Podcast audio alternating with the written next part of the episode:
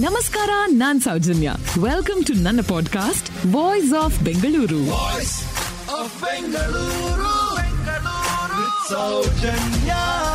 ಹಿರಿಯ ಕೆಂಪೇಗೌಡರು ನಿರ್ಮಾಣ ಮಾಡಿದಂತಹ ಈ ನಮ್ಮ ಬೆಂಗಳೂರು ಇದೇ ಜಾಗವನ್ನೇ ಕೆಂಪೇಗೌಡರು ಆರಿಸ್ಕೊಳ್ಳೋದಕ್ಕೆ ಒಂದು ಮೊಲ ಕಾರಣ. ಗೊತ್ತಾ? ನಾಡಪ್ರಭುಗಳಾದಂತಹ ಕೆಂಪೇಗೌಡರು ಬೆಂಗಳೂರನ್ನ ಕಟ್ಟದಂಥವ್ರು. ಇವರನ್ನ ಹಿರಿಯ ಕೆಂಪೇಗೌಡ ಅಥವಾ ಪೆದ್ದ ಕೆಂಪೇಗೌಡ ಅಂತ ಕೂಡ ಕರಿತಾ ಇದ್ರು. ಇವರ ನಂತರ ಕೂಡ ಸಾಕಷ್ಟು ಜನ ಕೆಂಪೇಗೌಡ ಅನ್ನೋ ಹೆಸರಿನವರು ಬಂದು ಹೋದ್ರು. ಆದ್ರೆ ಇವರ ವಂಶಸ್ಥರಲ್ಲಿ ಹೆಚ್ಚಿನ ಗಂಡು ಮಕ್ಕಳಿಗೆ ಕೆಂಪೇಗೌಡ ಅನ್ನೋ ಹೆಸರನ್ನ ಇಡೋದಕ್ಕೆ ಕಾರಣ ಇವರ ಮನೆ ದೇವರಾದ ಕೆಂಪಮ್ಮ ದೇವಿ. ಇನ್ನು ಬೆಂಗಳೂರಿನ ಕಟ್ಟದಂಥವ್ರು ಇವರಾಗಿದ್ದರಿಂದ ಇವರನ್ನ ಬೆಂಗಳೂರು ಕೆಂಪೇಗೌಡ ಅಂತ ಕೂಡ ಕರೀತಾರೆ. ಬೆಂಗಳೂರಿನ ಕೆಂಪೇಗೌಡರು ವಿಜಯನಗರದ ಕೃಷ್ಣದೇವರಾಯ ಹಾಗೂ ಅವರ ತಮ್ಮ ಅಚ್ಯುತರಾಯರ ಸಮಕಾಲೀನರು. ಇವರಿಬ್ಬರ ಗರಡಿಯಲ್ಲಿ ಪಳಗದಂತಹ ಕೆಂಪೇಗೌಡರನ್ನ ದಕ್ಷಿಣದ ಭೂಪಾಲಕ ಅಥವಾ the protector of the southern land ಅಂತಲೇ ಕರಿತಾ ಇದ್ರು. ಪ್ರಾರಂಭದಲ್ಲಿ ನಾಡಪ್ರಭುಗಳ ಆಡಳಿತ ಯಲಹಂಕದಿಂದಲೇ ನಡೀತಾ ಇತ್ತು.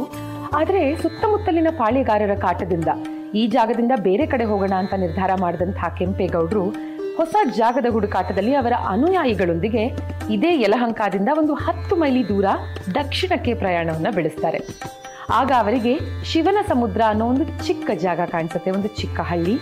ಅಲ್ಲಿ ಒಂದು ಅಪರೂಪದ ದೃಶ್ಯ ಅವರ ಕಣ್ಣಿಗೆ ಬೀಳುತ್ತೆ. ಈ ದೃಶ್ಯವನ್ನ ಅವರು ಕಂಡಾದ ನಂತರವಷ್ಟೇ ತೀರ್ಮಾನ ಮಾಡ್ತಾರೆ, ಇದೇ ನಾನು ಆರಿಸ್ಕೊಳ್ತಾ ಇರೋ ಹೊಸ ಜಾಗ ಅಂತ.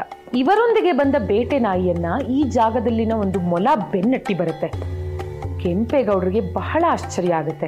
ಯಾಕಂದ್ರೆ it was a heroic act ಅಲ್ವಾ? ಒಂದು ಮೊಲ ಬೇಟೆ ನಾಯನ್ನ ಅಟ್ಯಾಕ್ ಮಾಡ್ತಾ ಇದೆ. ಇಂಥ ಹೀರೋಯಿಕ್ ಲ್ಯಾಂಡ್ ಅಲ್ಲಿ ನನ್ನ ಹೊಸ ಜಾಗ ಅಂತ ಅವತ್ತೇ ತೀರ್ಮಾನ ಮಾಡ್ತಾರೆ.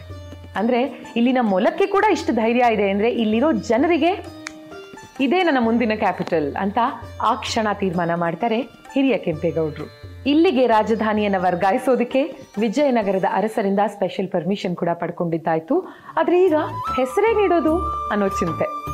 ಕೆಂಪೇಗೌಡರ ತಾಯಿ ಹಾಗೂ ಪತ್ನಿ. ದೂರದ ಒಂದು ಹಳ್ಳಿ, ಇಬ್ರು ಕೂಡ ಒಂದೇ ಹಳ್ಳಿಯಿಂದ ಬಂದಂಥವರು. ಅವರ ಆ ಹಳ್ಳಿಯ ಹೆಸರು ಕೂಡ ಬೆಂಗಳೂರು ಅಂತಾಗಿತ್ತು. ಅದೇ ಹೆಸರನ್ನ ಇಟ್ಬಿಡೋಣ ಅಂತ ಹೇಳಿ ಬೆಂಗಳೂರು ಅನ್ನೋ ನಾಮಕರಣವನ್ನ ಮಾಡ್ತಾರೆ ಅವರ ಈ ಹೊಸ ರಾಜಧಾನಿಗೆ.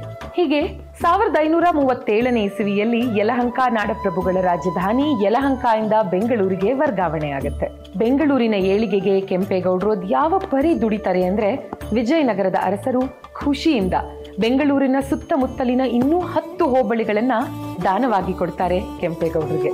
ಅದನ್ನ ಕೂಡ ಬೆಂಗಳೂರಿಗೆ ಸೇರಿಸಿ ಎಲ್ಲದರ ಅಭಿವೃದ್ಧಿಯತ್ತ ಗಮನ ಹರಿಸ್ತಾರೆ. ಅಷ್ಟು ಮಾತ್ರ ಅಲ್ಲ, ವಿಜಯನಗರದ ಆಸ್ಥಾನದಿಂದ ಅವರಿಗೆ ಬರ್ತಾ ಇದ್ದಂತಹ ಕಾಣಿಕೆ ವರಹಗಳು. ಅದನ್ನ ಕೂಡ ಅವರಿಗೆ ಅಂತ ಅವರು ಬಳಸ್ಕೊಳ್ದೆ ನಗರ ಅಭಿವೃದ್ಧಿಗೆ ಅಂತ ಬಳಸ್ಕೊಂಡಂತಹ ನಮ್ಮ ಪ್ರೀತಿಯ ಬೆಂಗಳೂರಿನ ನಿರ್ಮಾಣವನ್ನ ಮಾಡಿದಂತಹ ಹಿರಿಯ ಕೆಂಪೇಗೌಡರಿಗೋಸ್ಕರ ನಮ್ಮ ಬೆಂಗಳೂರು ಇಂಟರ್ ನ್ಯಾಷನಲ್ ಏರ್ಪೋರ್ಟ್ ಅಲ್ಲಿ ತಲೆ ಎತ್ತುತ್ತಾ ಇರೋ ನೂರ ಎಂಟು ಅಡಿ ಎತ್ತರದ ಸ್ಟ್ಯಾಚ್ಯೂ ಆಫ್ ಪ್ರಾಸ್ಪರಿಟಿ. ಇದು ನಮ್ಮ ನಗರದ ಹೆಮ್ಮೆಯ ಪ್ರತಿಮೆ, ಬೆಂಗಳೂರಿನ ಅತಿ ಎತ್ತರದ ಪ್ರತಿಮೆ. ಎಂಬತ್ನಾಲ್ಕು ಕೋಟಿ ರೂಪಾಯಿ ವೆಚ್ಚದಲ್ಲಿ ತಲೆ ಎತ್ತಿರುವಂತಹ ಈ ಪ್ರತಿಮೆಗೆ ಬಳಸಿರೋದು ನೂರ ಇಪ್ಪತ್ತು ಟನ್ ಉಕ್ಕು ದಟ್ ಸ್ಟೀಲ್ ಹಾಗೂ ತೊಂಬತ್ತು ಟನ್ ಕಂಚು. ಬ್ರಾನ್ಸ್. ಇವರ ಕೈಯಲ್ಲಿರೋ ಕತ್ತಿಯ ತೂಕವೇ ನಾಲ್ಕು ಸಾವಿರ ಕೆಜಿ. ತಮ್ಮ ದೂರದೃಷ್ಟಿ ಹಾಗೂ ಆಡಳಿತ ವೈಖರಿಯಿಂದ ಇಂಥ ಸುಂದರವಾದಂತಹ ನಗರವನ್ನ ನಮಗೆ ಕೊಟ್ಟಂತಹ ಹಿರಿಯ ಕೆಂಪೇಗೌಡರನ್ನ ನೆನಪು ಮಾಡ್ಕೊಳ್ತಾ, ಇಷ್ಟೇ ಸುಂದರವಾಗಿ ಈ ನಗರವನ್ನ ಮುಂದಿನ ಪೀಳಿಗೆಯವರಿಗೆ ಕೊಡೋ ಜವಾಬ್ದಾರಿ ನಮ್ಮ ಮೇಲಿದೆ ಅನ್ನೋದನ್ನ ಮರಿದೇ ಇರೋಣ. ಥ್ಯಾಂಕ್ ಯು ಫಾರ್ ಲಿಸ್ನಿಂಗ್ ಮುಂದಿನ ಎಪಿಸೋಡ್ನಲ್ಲಿ ಮತ್ತೆ ಸಿಗೋಣ. ಈ ಪಾಡ್ಕಾಸ್ಟ್ಗೆ ಸಬ್ಸ್ಕ್ರೈಬ್ ಆಗಿ ವಾಯ್ಸ್ ಆಫ್ ಬೆಂಗಳೂರಿನ ಸಂಚಿಕೆಗಳನ್ನ ಮಿಸ್ ಮಾಡದಿರಿ. ನಮಸ್ಕಾರ.